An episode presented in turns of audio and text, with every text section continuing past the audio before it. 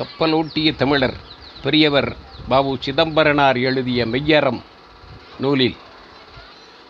ஐம்பத்து ஐந்தாம் அதிகாரம் கைத்தொழில் பொருள் பொருள் சிறப்பு என்று சொல்லிவிட்டு பொருளாதாரம் எவற்றிலெல்லாம் வளர்கிறது வருகிறது என்பதை உழவு வணிகம் கைத்தொழில் என்ற மூன்று அதிகாரங்களில் சிதம்பரனார் கூறுகிறார். உழவுக்கும் தொழிலுக்கும் வந்தனை செய்வோம் என்றான் பாரதி. வீணில் உண்டு கழித்திருப்போரை நிந்தனை செய்வோம் என்றான். இந்த தொழில் என்று வரும் பொழுது ஆலை தொழில் வேறு கைத்தொழில் வேறு. இந்த தொழிலால் வரக்கூடிய உற்பத்தியை வணிகம் செய்வதற்கென்று ஒரு வகை இனத்தார் இருக்கிறார்கள். அவர்கள்தான் வணிகர்கள். அவர்கள்தான் கொண்டு சேர்க்கிறார்கள். எந்த பொருள் எங்கே கிடைக்கும் என்பது அவர்களுக்கு தெரியும். அதுவும் ஒரு தொழில் வணிகர். அதை பற்றி பார்த்தோம் இப்பொழுது கைத்தொழில் பார்க்க இருக்கிறோம். அடிப்படை தேவை உணவு. சிறு தொழில் பெருந்தொழில் என்று இப்போ திருப்பூரை பொறுத்த மட்டும் சிறு தொழில்கள் தான் ஆடை. அதுபோல் பட்டாசு தொழில் இருக்கிறது அந்த சிறு தொழில் தான். அதையே பெரிய அளவில் செய்தால் பெரிய தொழிலாகிறது. ஆலை அமைத்து இங்கு கைத்தொழில் என்ற அதிகாரத்தில் ஏறத்தாழ பத்து தொழில்களை குறிப்பிடுகிறார் சிதம்பரனார். சிறு தொழிலாக இருந்தாலும் கிராமங்களிலே கிடைக்கக்கூடிய மூலப்பொருளை வைத்துக்கொண்டு நகராமல் நகரத்திற்கு நகராமல் கிராமத்திலேயே இருந்து பொருளை தயார் செய்து அதனால் வரும் குறைந்த லாபத்தை கொண்டு நிம்மதியாக அமைதியாக வாழ்தல்.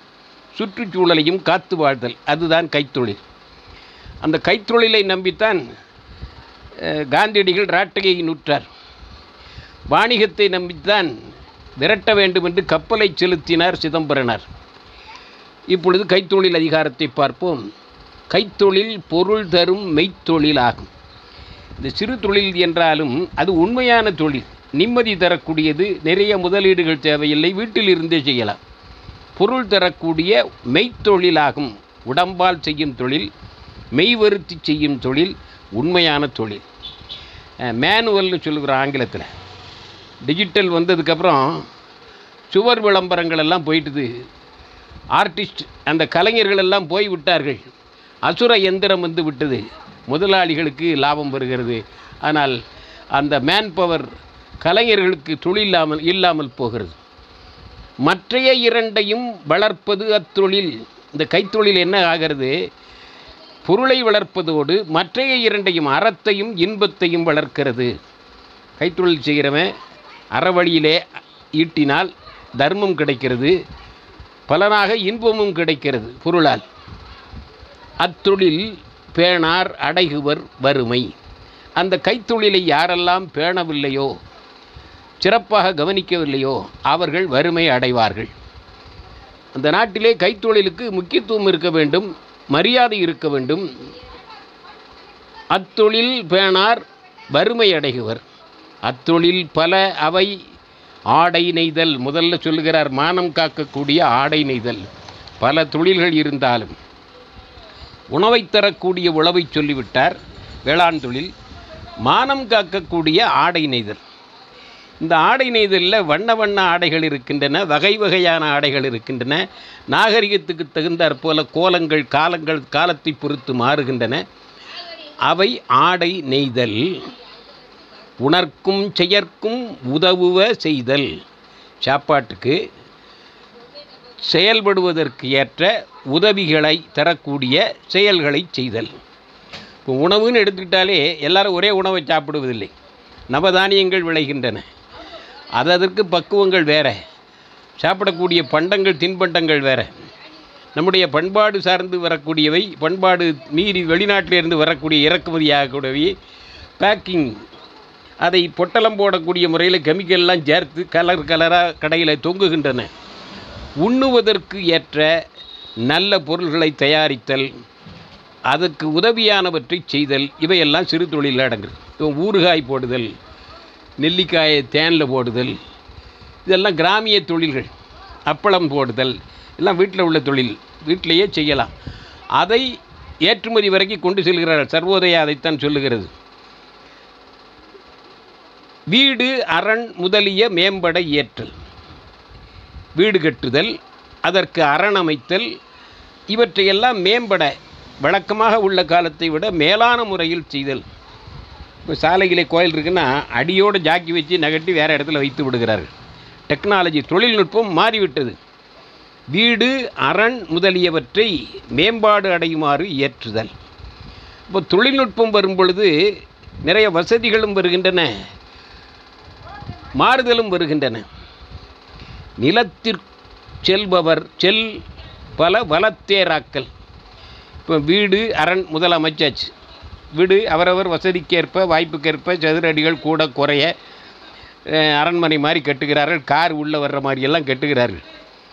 அடுத்தாற் போல நிலத்தில் செல்வல வளத்தேராக்கள் நிலத்திலே தரையிலே செல்லக்கூடிய கருவிகள் தேர் ஆக்குதல். அந்த காலத்தில் ஒரு நாளைக்கு எட்டு தேர் செய்யக்கூடிய தச்சர்கள் ஒரு சக்கரம் செய்கிறதுக்கே பல மாதங்கள் ஆச்சு தான். அப்படிப்பட்ட தேர் இயற்றி நான் என்று சொல்லுகிறார்கள் செங்கப்புலவர்கள் அதுபோல பலத்தேர் வெற்றி தரக்கூடிய தேர்களை உருவாக்குதல் அது ஒரு தொழில். இப்போ தேர்களுக்கு பதிலாக இப்போ கார்கள் வருகின்றன. ரத வீதிகள் ரதம் ஓடக்கூடிய வீதிகளிலே கார் செல்லுகின்றன. கார் ஓடக்கூடிய விட பெரியதில் பேருந்துகள் செல்லுகின்றன.